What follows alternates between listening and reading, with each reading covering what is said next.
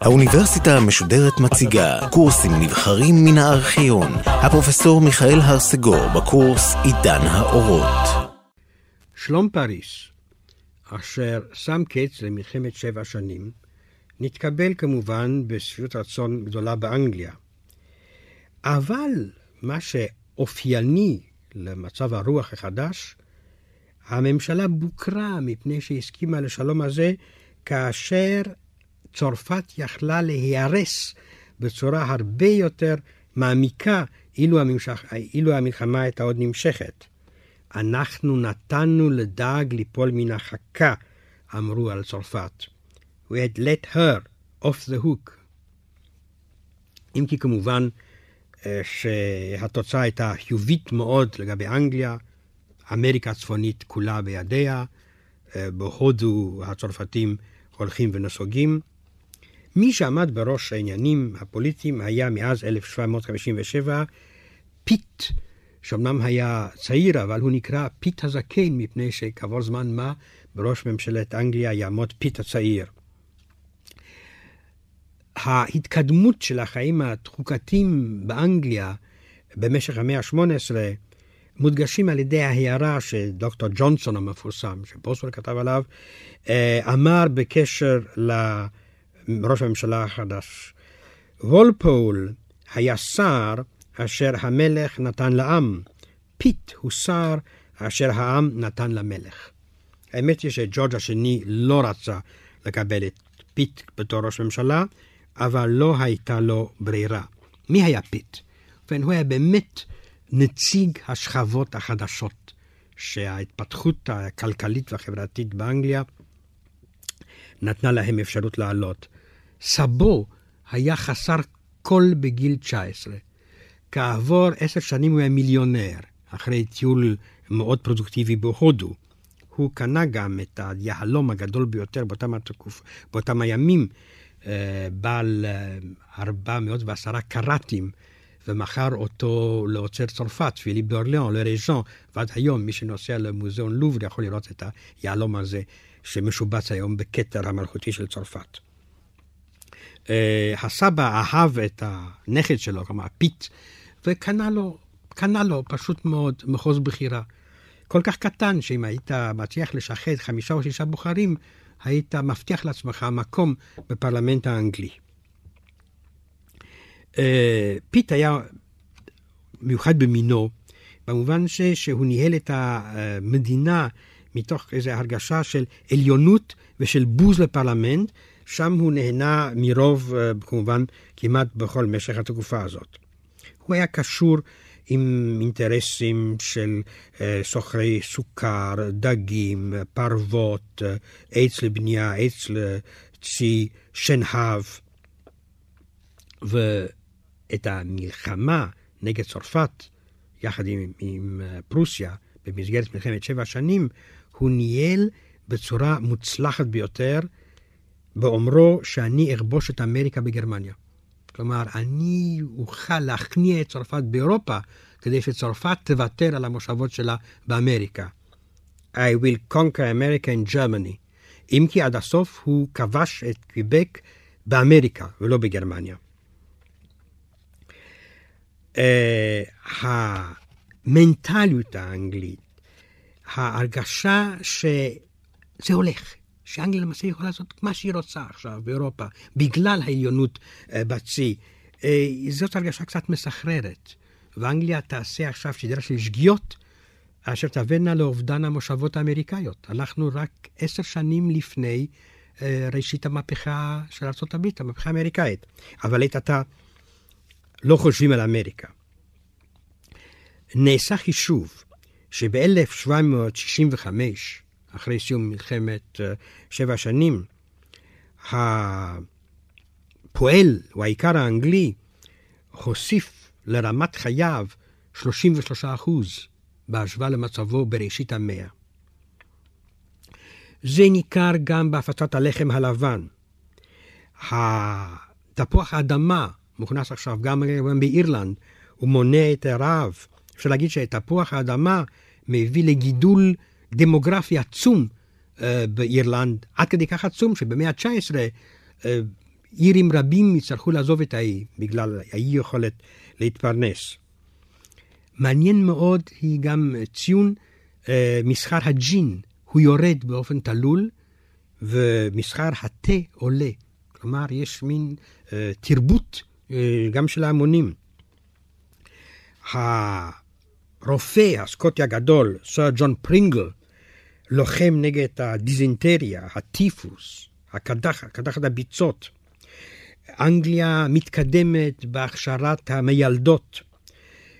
דוקטור ג'יימס לינד מוכיח שאחד מסיבות התמותה של ימאים זה אי אכילת פירות, עדיין לא יודעים מה זה ויטמין, אבל בצי האנגלי מתחילים עכשיו אה, לספק אה, לימונים ותפוזים למלאכים, והתמותה יורדת באופן תלול, אם כי הניסיוב נגד הבבואות השחורות יושלם רק בסוף המאה, מאז 1760 אה, אנשים כבר מתחילים לקבל זריקות נגד הבבואות שחורות, מחלה מחרידה, שעוד מעט מלך צרפת בעצמו, לואי ה-15, ימות בגללה.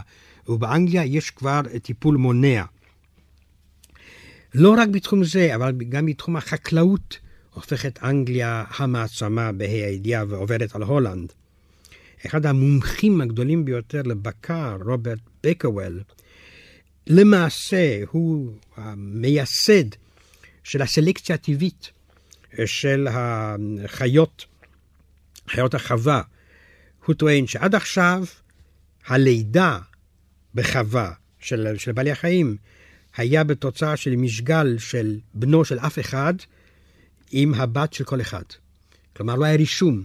מעכשיו מתחיל רישום מדויק, והוא מגיע לתוצאות יוצאות מן הכלל. אותו בייקוול אה, מצליח לביית ולשפר את גזע הכבשים במידה כזאת, שהוא היה אה, משאיל את איל אה, להרבעה תמורת סכום עצום של 3,150 לירות סטרלינג. בתקופה הזאת זה היה מחירו של בית מפואר. המלך החדש מאז 1960, ג'ורג' השלישי, מתפאר גם כן בזיקתו לחקלאות, ואוהב שיקראו לו Farmer ג'ורג', החוואי ג'ורג'.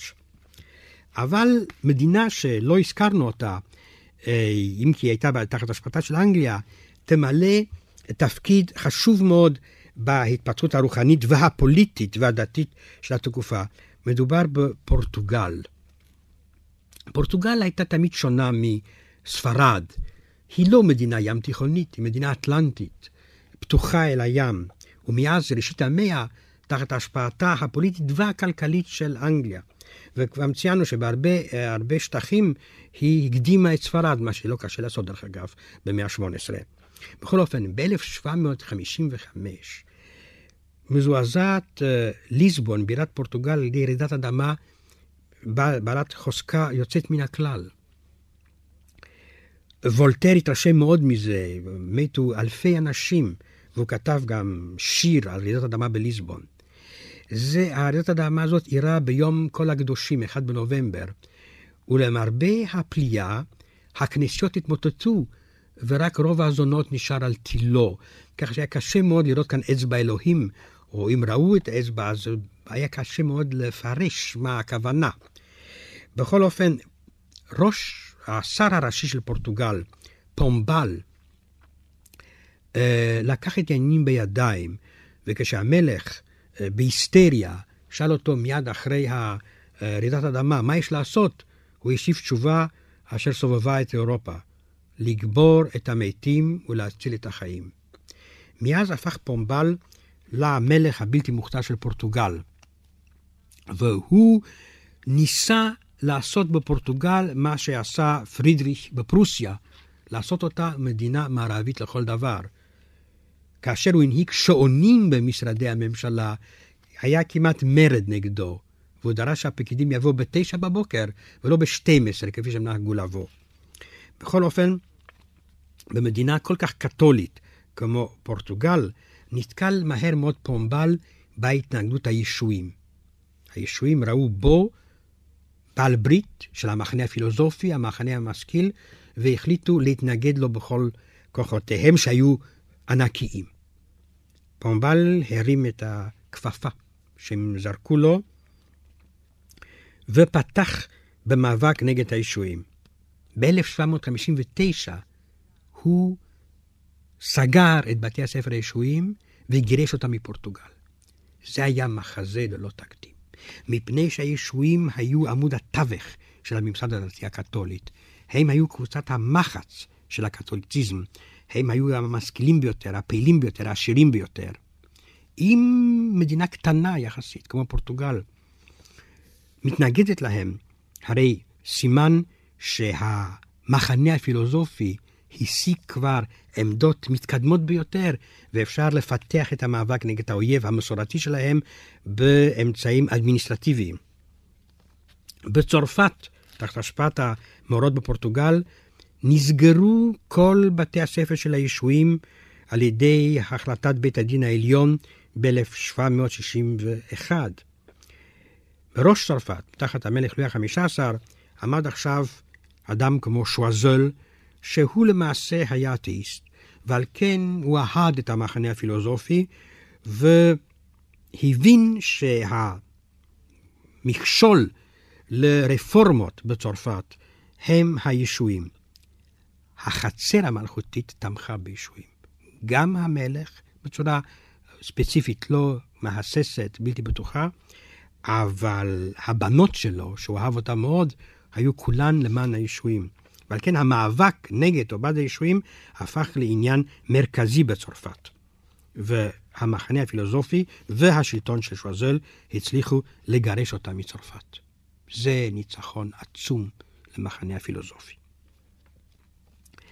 ב-1765 מגיעה האנציקלופדיה, שכבר דיברנו עליה, לקרח הכולל את הערך על היהודים.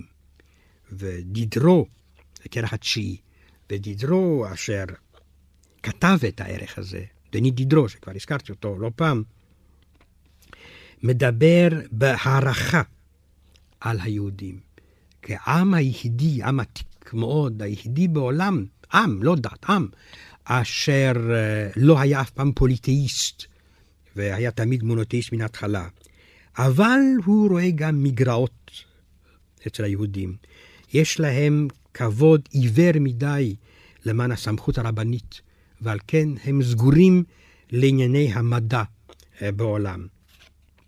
אבל, אומר אה, דידרו, טיפשים הם אלה אשר אינם רוצים להשתמש בשירותי היהודים, כי אי אפשר בלעדיהם לנהל עולם מודרני. בטוסקנה, כותב דידרו, בהולנד ובאנגליה, הממשלות המופעלות על ידי העקרונות האצילים ביותר, העניקו להם את כל העזרה וכל התמיכה האפשרית. הם הפכו המכשירים שבאמצעותם האומות המרוחקות ביותר אחת מן השנייה יכולות לנהל יחסים כלכליים ומסחריים. והרי ברור מאוד שספרד סבלה מאוד מן הגירוש של היהודים, וגם צרפת לא יכולה להשתבח בזה שהיא רדפה נשים בעלי דת אחרת. הרי דת, כמו הדת הקתולית, כותב בלגלגנות מוסתרת דידרו, היא כולה רכות, אנושות וחסד. כיצד היא יכלה לגרש את היהודים? בכל אופן, הפיכתו של וולטר מפליט, אם אנחנו זוכרים את השנות ה-30, לפטריארך של ההשכלה, מציינת את השנים הללו. עולים לרגל לוולטר בארמונו בפרנה, ליד ז'נבה בשוויצריה, כלומר עדיין לא שוויצריה, זאת רפובליקה עצמאית. ואני לא חושב שיש בהיסטוריה האירופאית דוגמה כזאת, לא פטררקה, לא ארסמוס, אה, במאה ה-14 או במאה ה-16, לא הגיעו לעמדה כזאת. הוא באמת המלך הבלתי מוכתר של כל הציוויליזציה האירופאית. הוא גם פעיל ביותר. אה, הדבר המוזר זה שבאותה אחוזה שלו בפרניי, הוא בונה כנסייה, דווקא וולטר, ונותן אה, פרסים לילדים החרוצים בכפר, כששאלו אותו, איזה מין יחס אה, יש לך? הוא גם קורא לעצמו Monsieur de וולטר, כאילו הוא אציל, אנחנו יודעים שהוא בנו של נוטריון, אה, זעיר בורגני. אומר וולטר, אני חייב לעשות מקלחת עם מי קודש כדי שלא ישרפו אותי על המוקד. כלומר, אני חייב לשריין את עצמי על ידי מעשים כאלה. ההתכתבות שלו, הוא היה מכתיב מכתבים מרגע שקם מן המיטה, והיה מכתיב חמישה, שישה מכתבים באופן סימולטני, אם היו לו ארבעה או חמישה מזכירים לרשותו. Uh, הוא עדיין לא מאמין שהדבר הוא אפשרי, הוא עדיין לא מאמין שהמבצר של מה שקוראים מבצר השחור, או מבצר החלה והשרץ, אה, עמוד להתמוטט. הוא כותב לדידרו, אני יודע שאם חיה טורפת, טעמה מן הדם, היא לא תירגע עד שלא תמשיך לעשות שמות בנו. שונאים אותנו מפני שהעריצים הם פחדנים. הם רוצים לקחת את חיי מפני שהם יודעים שאני חשוב לעניין. הם מאשימים אותנו שאנחנו לא מסודרים, שאנחנו זורים, זורים מרד, אבל הם עושים את זאת מפני שהם יודעים שאנחנו היחידים שיכולים לגלות את השטויות שהם עושים. אחרי שנסגרו כל בתי הספר של הישועים, ב-1767 נאסר עליהם להימצא בצרפת. והם כולם אה, חייבים להדרים לרומי. זה קשה לתאר שהלחץ של המעצמות המערביות היה די חזק כדי להכריח אפילו את האפיפיור לחסל ולאסור את המשדר הישועי. אפשר לשאול אז מה הישועים של היום, הרי הם קיימים. פשוט מאוד, אחרי המהפכה הצרפתית נפל פחד כזה על המחנה הריאקציוני באירופה, שהם חזרו לתחייה ושהאפיפיורות העניקה להם שוב uh, את הכרתה. גם באיטליה המאבק של ההשכלה מקבל uh, ממדים חדשים. במילאנו, שהיא העיר הצפונית ביותר, ולמעשה הבירה האינטלקטואלית של איטליה, לא רומי, בגלל האפיפיורות, uh, נוצרים uh, מועדונים הדומים למועדונים הצרפתים או האנגלים.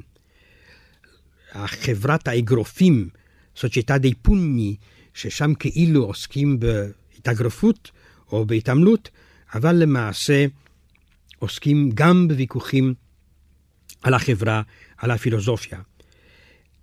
פייטרו conte ורי, הרוזן מבית ורי, הוא אחד החלוצים של ההשכלה המילנזית, אבל היהלום של ההשכלה הזאת הוא ללא ספק צ'זארה marchese די בקריה, אשר ב-1764, באותו בן 26, מפרסם אחד הספרים החשובים ביותר במחשבה המשפטית של המערב.